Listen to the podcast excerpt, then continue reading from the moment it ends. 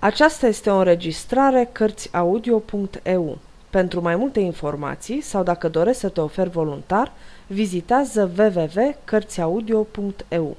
Toate înregistrările Cărțiaudio.eu sunt din domeniul public. Mark Twain Prinț și cercetor Capitolul 9 Sărbarea de pe fluviu La ceasurile 9 seara, toată vasta fațada a palatului, care da spre fluviu, scăpăra de lumini. Dacă priveai spre cetate, vedeai fluviu atât de însețat de bărcile luntrașilor și de mici corăbii arătoase, toate împodobite sărbătorește cu lampioane colorate și legănate gale de valuri, încât semăna cu o nețărmurită și scântâietoare grădină de flori, unduind în adierea văratecă. Măreața terasă, cu treptele de piatră, coborând până la fața apei, destul de încăpătoare ca să cuprindă armia unui principat german, înfățișa o priveliște desfătătoare cu șirurile sale de halebardieri regali, purtând armuri sclipitoare cu cetele de slujitori, în veșmintele lor bogate, zburând în sus și în jos, de colo până colo, în zorul pregătirilor. Deodată se auzi o poruncă și într-o clipită toată suflarea omenească de pe trepte pierii. Acum, văzduhul era stăpânit de fiorul încordat al așteptării. Până la capătul zării, cât puteai cuprinde cu ochii, vedeai miile de oameni din bărci și plute, ridicându-se, ferindu-și ochii cu mâna de strălucire a lampioanelor și a faclelor și ațintindu-și privirile către palat. Un șir de 40-50 de bărci falnice traseră la treptele terasei. Erau aurite din belșug, iar provele și pupele lor semețe erau sculptate cu mare migală. Câteva erau împodobite cu flamuri și stindari de altele cu brocari de aur și tapiserii de aras brodate cu blazoane, altele cu steaguri de mătase de care erau prinși nenumărați clopoței de argint ce revărsau mici cascade de sunete voioase de câte ori le gâna vântul.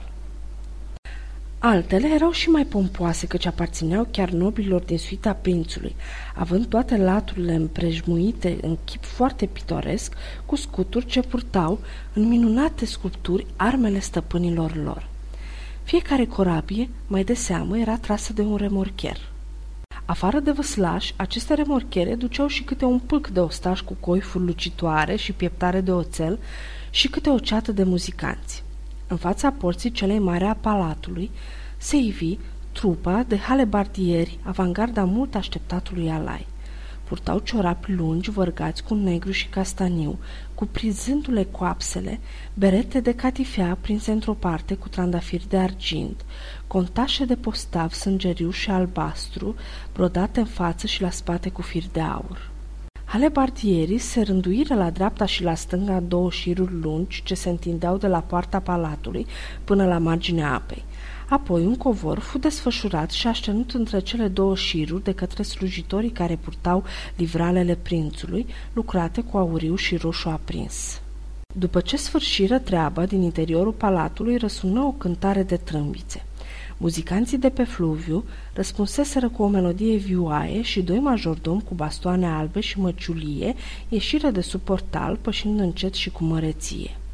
Erau urmați de către un înalt slujbaș care purta buzduganul cetății, urmat de altul care ducea paloșul. După aceea veneau mai mulți străjeri din garda orașului, îmbrăcați în mare ținute și cu semne pe mâneci. Pe urmă venea primul crainic regesc, în tunica sa de zale, după aceea mai mulți cavaleri ai ordinului băii, fiecare cu o dantelă albă prinsă de mânecă, apoi cavalerii din suita lor, apoi judecătorii cu robele lor purpurii și bonetele cu colțuri, apoi lordul mare cancelar al Angliei într-o robă purpurie descheiată în față și tivită cu blană de veveriță siberiană.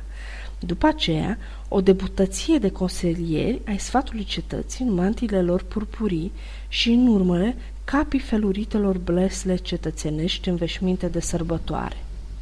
În sfârșit, începură să coboare scările 12 nobili francezi în straie alese, tunici din postav alb de damasc, țesute cu fir de aur, mantiile scurte de catifea roșie aprinsă, căptușită cu tafta violet și pantalonii scurți înfoiați de culoarea pielii. Făceau parte din suita ambasadorului francez și erau urmați de 12 cavaleri din suita ambasadorului spaniol, înveșmântați în catifea neagră, fără niciun fel de podoabe. În urma lor pășeau mai mulți nobili englezi de neam mare cu slujitorii lor. Din palat se auzi altă cântare de trâmbițe și pe poarta cea mare se ivi unchiul prințului viitorului mare duce de Somerset. Era înveșmântat într-un conțaș strâns pe trup de brocart negru și cu o mantie de atlas purpuriu, brodat cu flori de aur, înțesute cu fire de argint. Se întoarse, făcu un gest larg cu pălăriei plină de pene, apoi o plecăciune adâncă și începu să meargă de-andăratele, ploconindu-se la fiecare pas. Trâmbițele dădură acum glas prelungit și se auzi un herald vestind. Faceți loc pentru preanaltul și puternicul lord Edward Prince de Wales.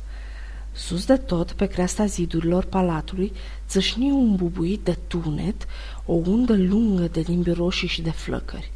Mulțimea îngrămădită pe fluviu izbunind urale asurzitoare de bun venit și Tom Candy, eroul și pricina întregii zarve, păși în văzul tuturor și își înclină ușor capul princiar.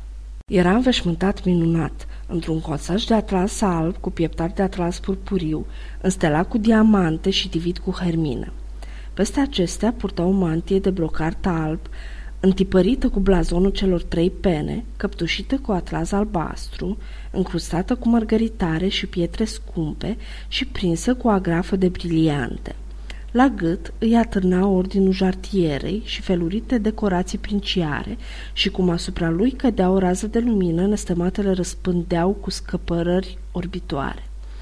O, Tom Kenty, născut într-un bordei bicisnic, crescut prin șanțurile Londrei, deprins numai cu zdrențele, cu murdăria și sărăcia, ce priveliște măreață pentru tine! Sfârșitul capitolului 9